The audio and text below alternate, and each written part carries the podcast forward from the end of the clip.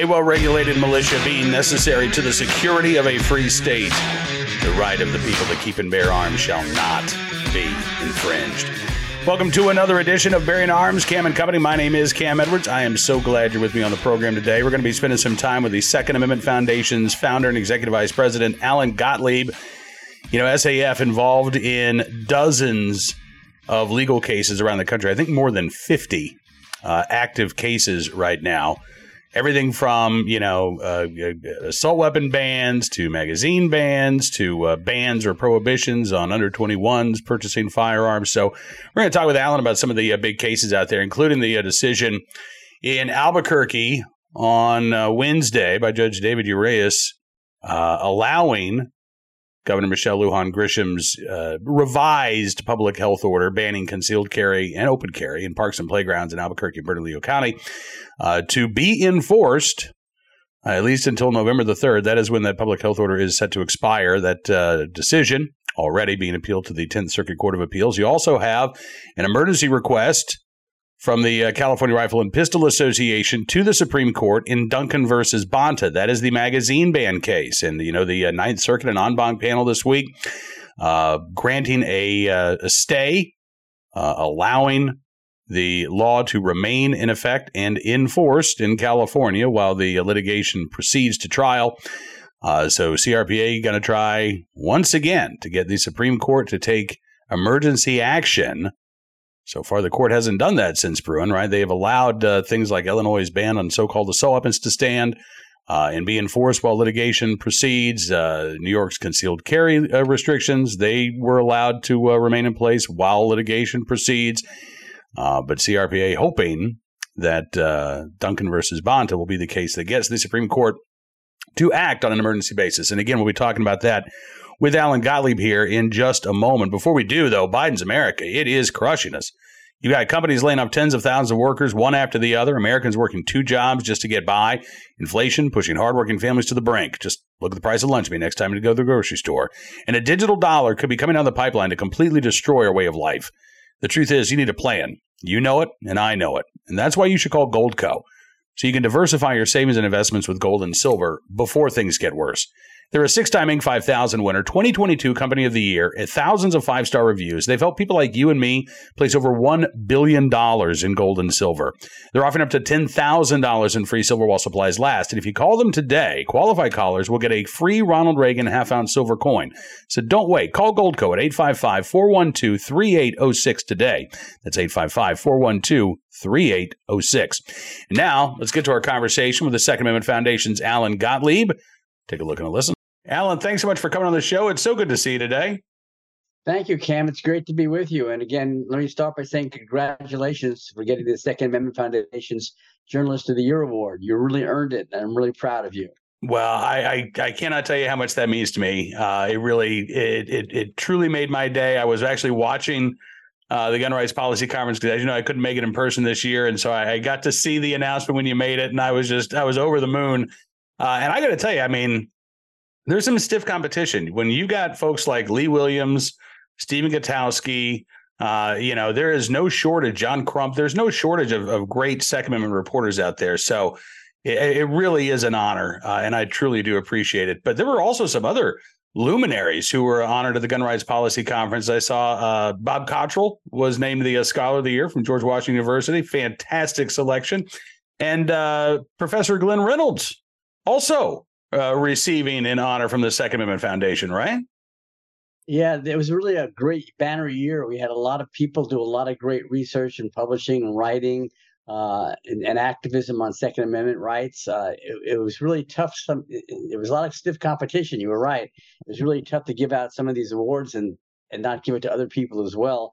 But you had to pick a top dog, and I'm glad you were one of the top dogs, Cam. Well, I, I am too. As I say, that means a lot to me. Um, and you know, this is such a supercharged moment for the Second Amendment. Uh, so, you know, the efforts of not only the reporters and journalists out there, but again, you know, scholars like Bob Cottrol and uh, Professor Reynolds, um, as well as you know the activism of Holly Sullivan and you know groups like the CCDL who are also honored at the Gun Rights Policy Conference. All of these folks and individuals are are making a difference. Um, SAF currently has more than 50 active cases around the country, right? I think we're in court on 55 cases that we're involved in right now. It's an all-time record, and it's hard to keep track of them at this point.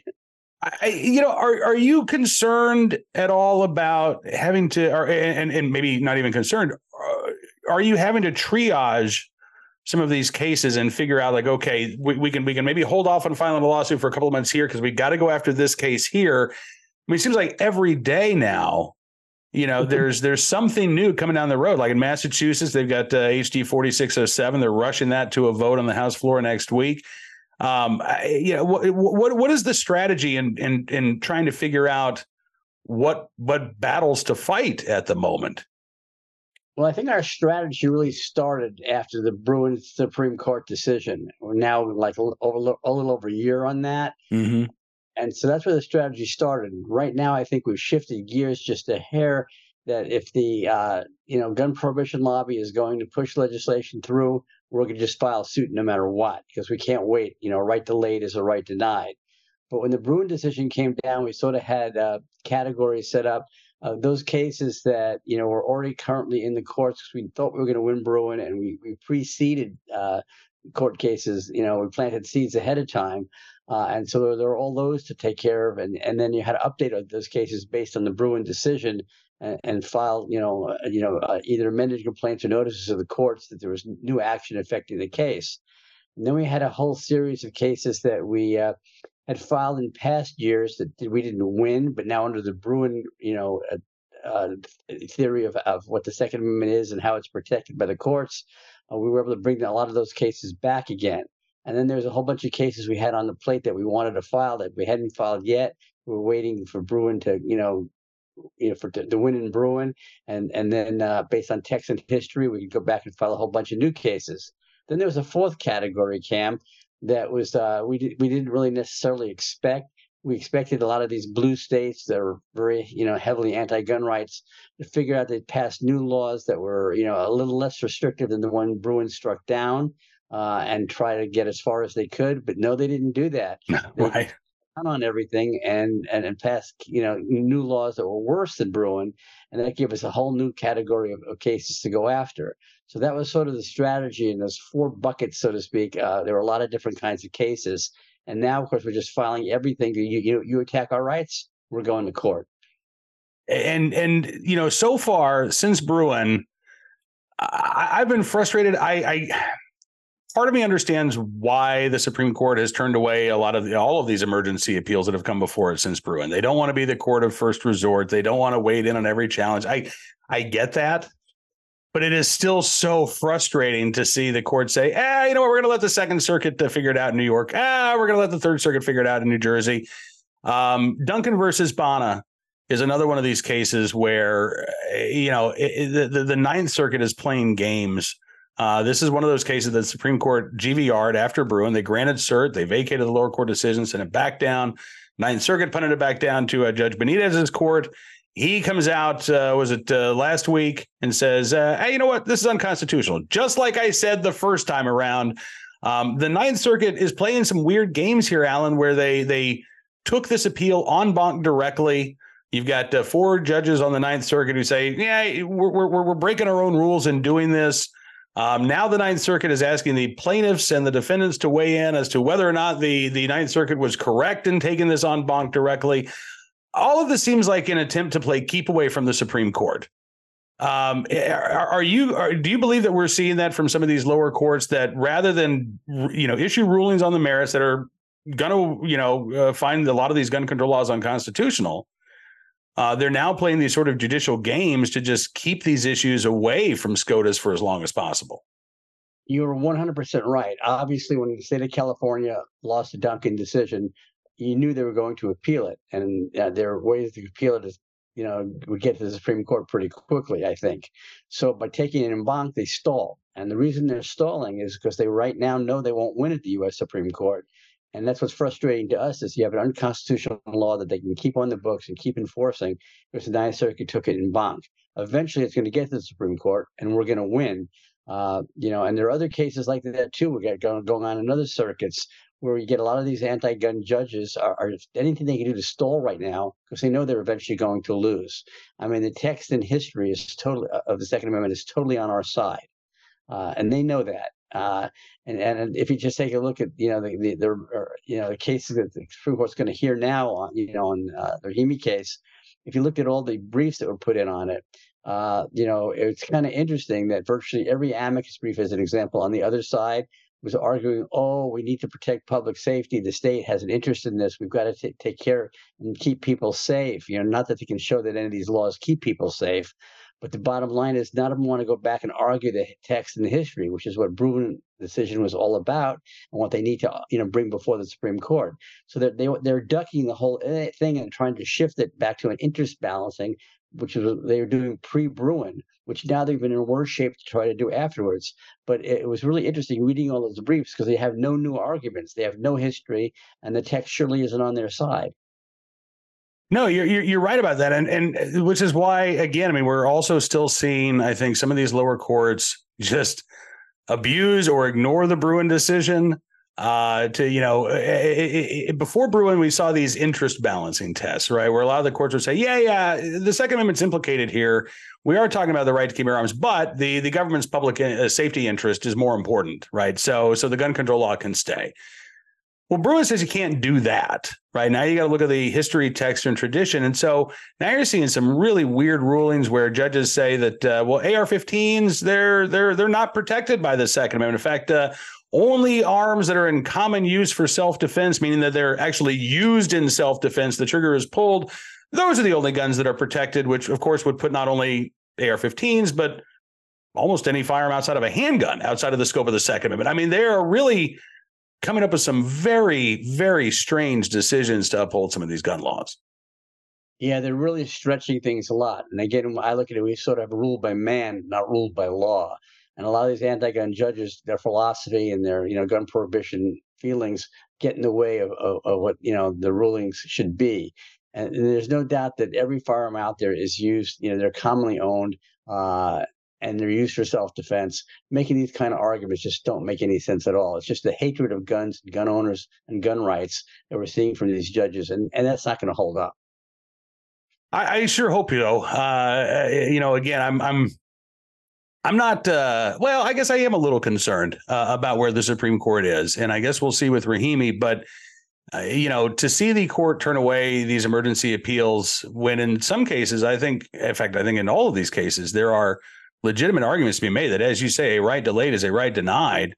Um, you know, most recently we saw the judge in New Mexico on uh, Wednesday afternoon uh, say that uh, uh Governor Michelle Lujan Grisham's revised public health order uh, suspending the right to carry on, on parks and playgrounds in Albuquerque and Bernalillo County, that's okay, he said. And I don't know if you had a chance to read this decision, but he didn't really do a lot of analysis of his own. He kind of looked at what other courts were doing and he said, well, you know, uh, in New Jersey, uh, yeah, judge found that the uh, the ban on parks is unconstitutional, but uh, in I think it was the Fourth Circuit, they they found that it was okay. So, yeah, I'm just going to go with the Fourth Circuit. I'm not going to really do an analysis of my own. He admitted um, that the plaintiffs in this case may still win at trial, that the record is you know very much in dispute, but he just sort of put his thumb on the scale and said, yeah, you know, in the meantime, uh, she can uh, enforce this ban if she can find anybody to enforce it you know, there are so many, I think, unresolved questions um, that, that Bruen didn't answer. And, and that was by design. The Supreme Court didn't want to write a big sweeping decision. They wanted to sort of narrowly apply this and use the Bruen test as a basis going forward. But what do you see as some of the live issues, not not just in terms of the constitutionality of an assault ban or uh, you know bans on under 21s, but things like you know the right time period to look at when we're looking for these historical analogs. Uh, what what are some of the things that that, that you want to see the court address beyond just the constitutionality or the unconstitutionality of these particular statutes? That's a good, very good question. Let me start though before I answer the question. Talking about you, you mentioned some of the emergency motions for the Supreme Court to hear some of these cases. The Second Amendment Foundation has filed none of these emergency uh, procedures act to, to the Supreme Court because we know that the Supreme Court's going to reject them because they want to build the court records at the lower levels first before they take a case that's this important that has this kind of impact, uh, you know, on, on constitutional rights. So we've stayed away from that. Uh, the kind of things that we're looking at right now, of course, is that uh, we've done a lot, a lot of legal research. Uh, Uh, you know, in fact, in the Rahimi case, the Citizens Committee for the Right to Keep and Bear Arms, which you're on the board of, uh, filed a very important amicus brief uh, by Professor English from Georgetown University, who's basically done most of the work on, on modern firearms ownership and, and about gun owners and guns and, and what's out there. Uh, basically, to the court, trying to negate a lot of the arguments the other side is making uh, because the, the amicus briefs put in by the other side are trying to move it all back to social science and you know balancing tests and everything. And so we put down for the court, uh, you know, why their analysis is totally wrong to begin with, and these laws don't save lives to begin with, and there is no social science that shows that, and it's a very important amicus brief. So we're, we're, we're in that area, even though we're we're you know there is no balancing test that should be done. We want to get to the underlying fact that the other side's facts are not correct to start with. Then the other thing we're doing, like the the Second Amendment Foundation's brief in that case, uh, deals a whole lot with you know what the, the laws were at the time that the Second Amendment was, you know, uh, written, approved, and uh, what the history and the text is back from back then. And you reference what dates things should start at, and our argument is the 1791. Basically, the other side's been trying to to shift that to post Civil War dates, where there were, you know, laws that were put on the books uh, against gun ownership for, you know, newly freed slaves, et cetera. Uh, and it's great that they're trying to use justification of, of uh, slavery and taking rights away from people because of their color uh, and their class uh, to try and use that to say that's okay now, why we can have gun control now. It shows how corrupt they are in their in their arguments to start with. And so that's one of the areas we're pushing back in in a whole lot as well. Uh, and it's because the, I mean now it's opened up the history the text totally on our side the other side can, can show virtually nothing. Uh, and any judge that's really looked at that can't come up with, you know, saying, okay, that, you know, the other side hasn't an argument at all. Uh, so they're trying to shift dates on us to say, well, we got to look at more modern times for laws. Some of them even tried to shift it to, you know, into the you know 1980s, where this law has been around now for you know since 1980. So the history shows you can do it. But the Second Amendment has existed a lot longer than you know the 1980s. So they don't really have real arguments, and it's almost embarrassing looking at what they're trying to put forward. It really is. Uh, and it's even more embarrassing when the judges go along with this, uh, as we've seen in some cases, unfortunately, you know. And eh, you know, I mean, obviously, the the the issue of sensitive places is, I think, one of the main topics, right? Where you can carry, as you say, all these blue states that denied people the ability to get a concealed carry license in the first place, they've now shifted to this strategy of okay, fine, we'll give you the license, but you can't carry anywhere without committing a felony, right? Um, and you know, the, I know the Supreme Court said in Bruen uh, that, that, presumptively sensitive places like uh, uh, schools and legislative assemblies, polling places, uh, you you can you can ban guns there if you want, but yeah, they made it very clear that those places were the exception not the rule, right? And now we've got all of these blue states saying, "No, no, actually, it is going to be the rule, right? All private businesses by default, uh, parks, playgrounds, not just uh, schools, but uh, you know, hospitals, daycare centers, uh, you know, basically anywhere you might go during the course of your daily routine, we're going to make it a criminal offense for you to carry there." Yeah, this goes back to making making new laws that were stricter than the ones that were struck down. You know, prior to Bruen, in the states where you know, they were very restrictive to give you a permit to carry a firearm, if you were lucky enough to get that permit, like in New York, uh, you, you had a lot of places you could carry the firearm. So what they've done now is say, okay, we have to give the permit, but you just can't carry it anywhere. So the permit's a, a, useless piece of paper. And so they actually made the laws worse than they were before because, well, a, f- a few small percentage of people were able to get the permit. They could at least, you know, carry the firearm and use it for self protection in places they needed it. Now, okay, we have to give you the permit. So here's your permit, but you just you, you can't carry it anywhere. And New Jersey tried to say you couldn't even have the gun in your own car, as an example.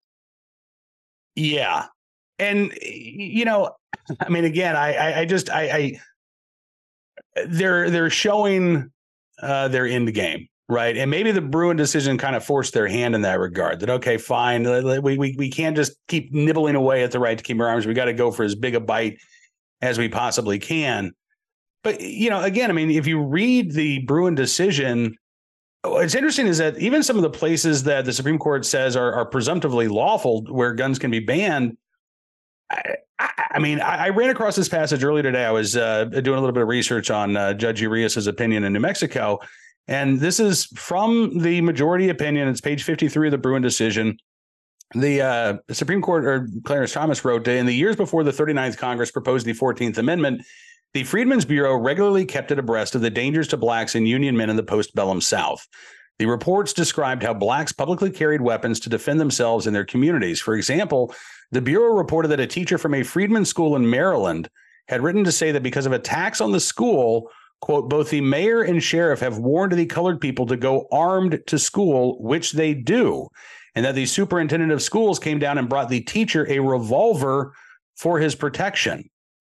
Now, what's interesting to me, Alan, is that you know schools again are one of those places the Supreme Court said are presumptively constitutional to ban firearms, and yet in Bruen, the Supreme Court cites this case of armed self-defense in schools, right, as an example of the right to carry and how it was exercised in the United States before the Fourteenth Amendment. Yeah, I, you know, again, the other side is intellectually bankrupt and dishonest in their arguments uh, what can I say? I mean, this is what we're dealing with. And so eventually we got to get it to the Supreme Court. The quicker, the better, because we don't want to make it for that court to change. You know, uh, President Biden has now appointed almost as many judges as Donald Trump did to the courts. And of course, they all have a litmus test that they got to be, you know, for gun prohibition, so to speak. Uh, and as a result, if he gets another four years in there, know, all the lower courts are going to shift against us. Uh, all the appeals courts are going to shift against us. And all I have to do is make a couple of changes in the U.S. Supreme Court, and the Second Amendment could be history again. Uh, so, we, I mean, we, this upcoming election is very, very important for gun owners and gun rights activists, and we all better realize that. Absolutely. I, you know, I, we, we say it every year, and it's true every election cycle. This is the most important election of our times, right? Because it never gets less important. But as you say, um, the Democrats have taken this, you know, maximalist position of as soon as we have uh, the the ability to do so, we're going to pack the court full of anti-gun justices. We're going to overturn Heller. We're going to overturn McDonald. We're going to overturn Bruen.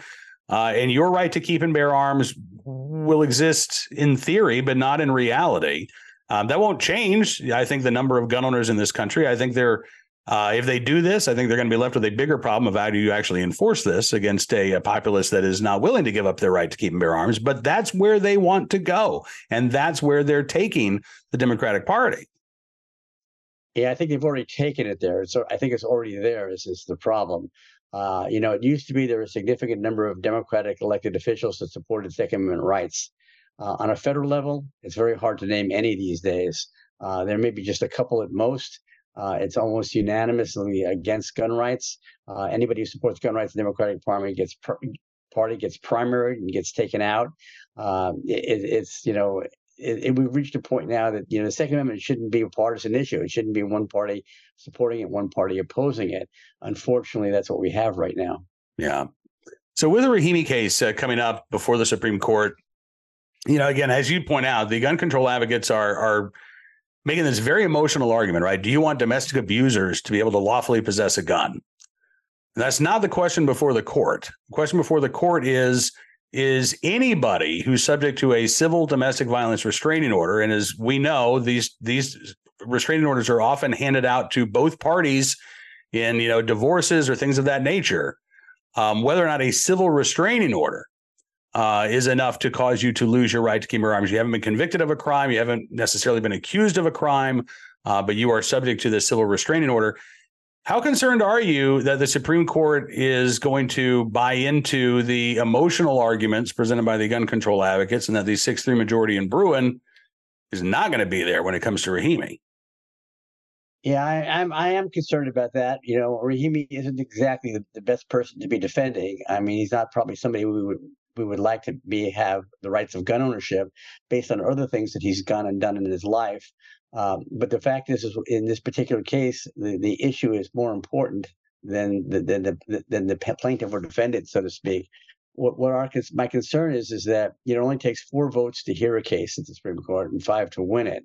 Uh, but three of the judges there would do anything they could do to overturn, uh, you know, the Bruen decision and McDonald and Heller. Um, and so I'm sure those three judges said, yes, let's hear this case. So we start with three judges totally against us, and I figure that there, you know, are probably uh, four judges totally with us, but the ones in the middle there, because the, the you know Rahimi is not the, the best character in the world to be defending, and again, none of us are defending him per se. We're defending the Constitution you know, uh, Miranda is a good example. I mean, you know, in Miranda, you had a person that you really didn't want to defend, but but the, the way people, you know, are arrested or read their rights, so to speak, are, are more important than the individual to begin with. And I view this case just like that, um, and it's it's really important. You know, a lot of these states have have uh, ways they give out these restraining orders that the standards of review are so light and so low that that again people lose their rights in some cases for life uh, you know, in, in, courts that just don't make any sense.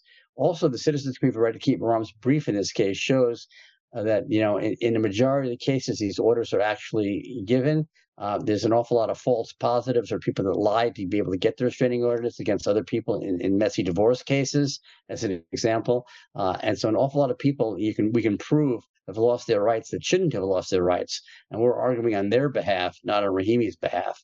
Yeah. Well, and again, and that's an important distinction because this, if, if this was just an as applied challenge and it only applied to Zackey Rahimi, uh, that would be, I think, one thing. I don't think it would really change the underlying issue. But when it comes to Mr. Rahimi, I mean, look, he was arrested multiple times. Uh, at the time uh, of the restraining order, I don't believe he had been convicted, but he had been you know, arrested for several violent offenses. Uh, they prosecutors could have argued that he was a danger to the community. He needed to be held without bail, which of course would have stopped him from being able to possess a firearm because he would have been behind bars.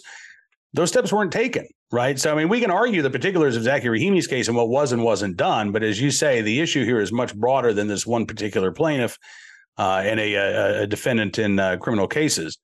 Um, overall, though, I, I have to ask. I mean, are you are you more confident or pessimistic uh, about the future of the Second Amendment these days?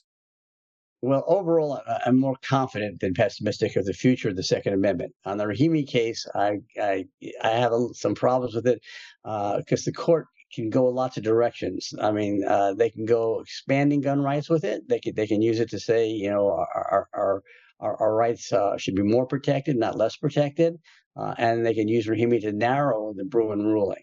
So uh, it's hard to say which way they're going to go on. Uh, we, you know, on one hand, I could say that hey, it's a good thing they took this case because that they could expand our rights, and on the other hand, you know, we know there's at least three judges that would like to limit those rights. So I'm a little up in the air on it. Uh, after reading all the briefs, we should win. Uh, the question is going to be, you know, you, you, got a person here that nobody really wants to be able to have you know the, the, right to have a firearm, uh, and he's not, he's not a clean individual, so to speak, and so that creates a problem for us as well. Uh, but you know, again, the Constitution is more important. Uh, we always say that you know uh, sometimes you have to let you know a, a, a, bad guy go in order to save the rights of all the innocent people, and that's the case in this case at this U.S. Supreme Court. Alan Gottlieb with the Second Amendment Foundation. Listen, I thank you so much for spending some time with me today. I really appreciate it. Um, I'm looking forward to having you back again in the near future. We could have you on every day talking about these cases, and we wouldn't even repeat a case for like two months. So, uh, will you come back in the uh, very near future? I promise, Cam. I'll be here anytime you need me. Thank you. Excellent. I appreciate it. Uh, and if, of course, if folks want more information, how you can get involved in the Second Amendment Foundation or the Citizens Committee for the Right to Keep and Bear Arms, where, again, full disclosure, I uh, serve on the board of directors, saf.org, ccrkba.org. And uh, Alan Gottlieb, thank you, sir, for everything you do to keep our rights strong and secure. Thank you, Kim, and thank you for getting all this information out to the general public. It's that important that we have access to media access to reach people. Thank you. Many thanks to Alan for joining me on the program and uh, looking forward to having him back again here before long. Before we get to today's armed citizen story, our good deed of the day, and our recidivist report, let's talk about it. Biden's America, it is crushing us. Companies laying off tens of thousands of workers, one after the other. Americans working two jobs just to get by, inflation, pushing hardworking families to the brink. As you know, every time you go to the grocery store, digital dollar could be coming down the pipeline to completely destroy our way of life. The truth is, you need a plan. You know it, and I know it, and that's why you should call Goldco so you can diversify your savings and investments with gold and silver before things get worse. They're a six time Inc. 5000 winner, 2022 Company of the Year, thousands of five star reviews, and they've helped people like you and me place over $1 billion in gold and silver. They're offering up to $10,000 in free silver while supplies last. And if you call them today, qualified callers will get a free Ronald Reagan half ounce silver coin. So don't wait. Call Goldco at 855 412 3806. That's 855 412 3806. And now let's turn our attention to today's armed citizen story, our good deed of the day, and our recidivist report. We'll start there in Indianapolis, where, you know, the uh, mayor, Joe Hogsett, uh, is running for reelection on a uh, campaign of gun control. His, uh, excuse me, his Republican counterpart, Jefferson Shreve, is also running on a campaign of more gun control. They want to repeal firearms preemption. They want to allow, uh, uh, convince the state legislature to allow Indianapolis to set its own gun control laws. Again, all of which are going to be aimed at legal gun owners, right? New restrictions on where concealed carry holders can carry or where lawful gun owners can carry. Maybe uh, bans on high capacity magazines. Maybe even try to float a, a so called Sullivan's ban inside the city limits. Meanwhile, here's what's happening with the uh, actual criminals in Indianapolis. The Indianapolis Metropolitan Police Department arrested a man for the third time in just over a year on various drug and gun charges. Yep, repeat offenders left and right, but uh, again, according to both the Republican and Democrat candidates for mayor in Indianapolis, no, it's law abiding gun owners. They're the ones who are the real trouble here. Uh, according to CBS 4 in Indianapolis, um, the uh, suspect in this case, again, third time in the past year and a half, behind bars for, quote, gun related crimes. Uh, Wendell Curley Jr. is his name. Back in March of 2022, a man reported somebody shot at his car. Police arrested Wendell Curley Jr., charged him with criminal recklessness. That same month, March of 2022, Police in Indianapolis chased a Jeep allegedly driven by Curley, which crashed into a fence. The suspect ran away, but inside the SUV, police found an AR style firearm as well as another weapon, as well as drugs. In April of 2022, that's also last year, officers raided a home on uh, Roach Street where Curley was arrested a second time for numerous drug and weapons charges. And then in July of this year, managed to go a year, a little bit more than a year, without getting arrested. But in July of this year, police got a tip about Curley being back on the streets dealing drugs. CBS 4 in Indianapolis says after putting the suspect under surveillance, the Metropolitan Police Department pulled him over, driving a Mercedes last week. Inside, police say they found a gun which had been reported stolen in the late 1990s.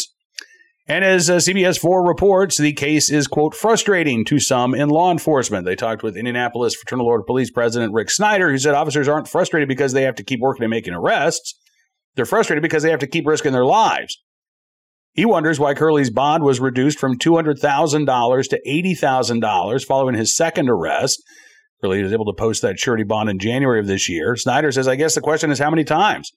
Is it one time, two times, three times, or 30 times of offending before you are being held uh, without bail? Uh, he notes people are entitled to bond in order to guarantee that they return to court for their hearing, but he says the courts also need to consider a suspect's risk of reoffending which is true. Uh, Welter Solaris, who's a officer with the Indianapolis Metropolitan Police Department, says our officers will always work on keeping violent offenders and illegal firearms off the street. Doesn't matter if it takes one time, two times, or three times. We'll always be out there doing our job. Yes, and and kudos to them for doing so. The question is, are the policies in place in Indianapolis exacerbating this problem of repeat violent offenders? And I would argue that with the city council, both mayoral candidates viewing legal gun owners as a problem, yeah, Indianapolis is dropping the ball. And they could be doing things to get tough on violent offenders, repeat offenders, the guys that they keep catching time and time again. We're not hearing a lot of talk about that. Nope. Instead, again, we're hearing a lot of talk about new gun free zones, new restrictions on the right to carry, new restrictions on the right to keep arms in your home, and again, all of those efforts aimed at law abiding gun owners.